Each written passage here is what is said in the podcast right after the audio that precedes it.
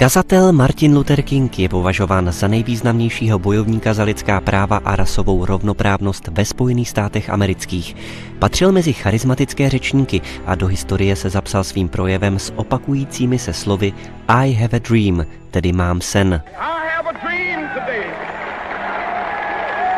Projev byl v roce 1963 vyvrcholením pochodu za práci a svobodu.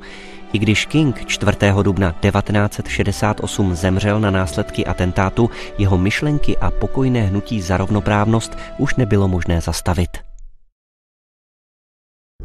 Život 39-letého Kinga ukončil výstřel, když stál na balkóně hotelového pokoje v Memphisu, kde podporoval stávku dělníků.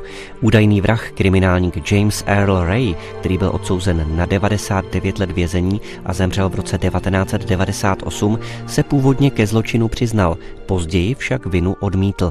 Případ není věrohodně objasněn dodnes. Spekuluje se například o tom, že Ray byl obětním beránkem a že svoji roli sehrály i tajné služby. King měl tehdy už velký vliv a řadě lidí byl velmi nepohodlný. Jak bylo vůbec možné, že se King, člověk malý vzrůstem, poněkud zavalité postavy s úzkým knírkem a kulatou tváří, mohl stát takovou ikonou?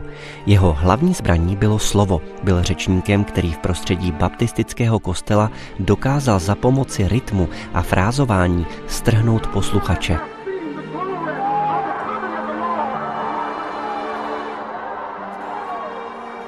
Kombinací tohoto umění a osobní angažovanosti, velmi často cestoval, se King stal vůdcem pochodů i demonstrací, které na více než dekádu přeměnili Spojené státy v bojiště hnutí za rovnoprávnost. Mezníkem v jeho kariéře byl srpen 1963, kdy snažení vyvrcholilo pochodem na Washington za účasti čtvrt milionu lidí. King tehdy u Lincolnova památníku pronesl slavný projev.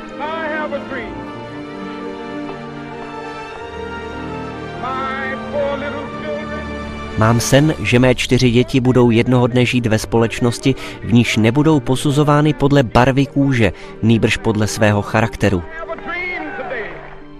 V roce 1964 prezident Lyndon Johnson podepsal zákon, který zakazoval diskriminaci v zaměstnání a vzdělání. O rok později byl pak přijat zákon o volebním právu, jímž byla diskriminační opatření také odstraněna.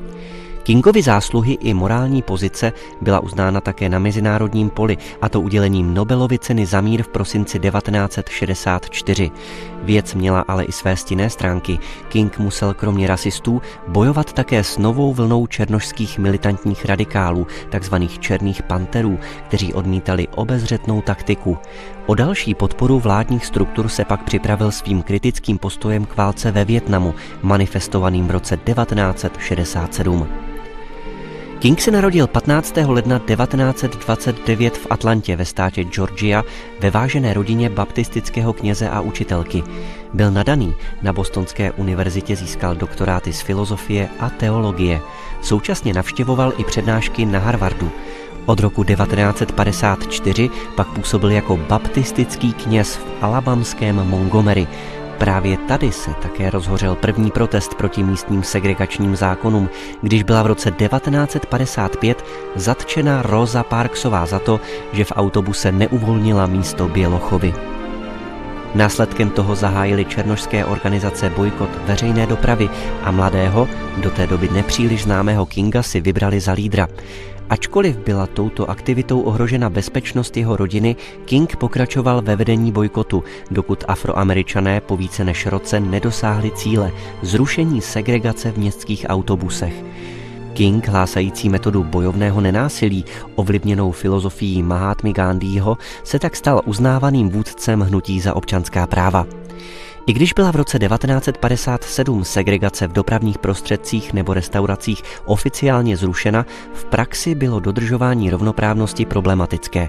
Začala tedy nová vlna protestů v sedě a v kleče, kdy lidé odmítali opustit prostory, v nichž byli diskriminováni. Při jedné takové akci byl zatčen i King, což vyvolalo obrovskou vlnu nevole. Byl propuštěn až na základě intervence kandidáta na úřad prezidenta Johna Fitzgeralda Kennedyho, jemuž toto gesto pomohlo při volbách. Černošský aktivista byl ženatý se spolužačkou z univerzity Kornetou Scottovou Kingovou. Ta zemřela v roce 2006 a spolu měli čtyři děti. Po Kingově smrti se v jeho odkazu angažuje celá rodina. V roce 2011 byla ve Washingtonu odhalena devítimetrová Kingova socha, stojící uprostřed vzpomínkového areálu za 120 milionů dolarů. Tehdejší americký prezident Barack Obama při té příležitosti řekl, že ani dnes není Kingův odkaz bez zbytku naplněn.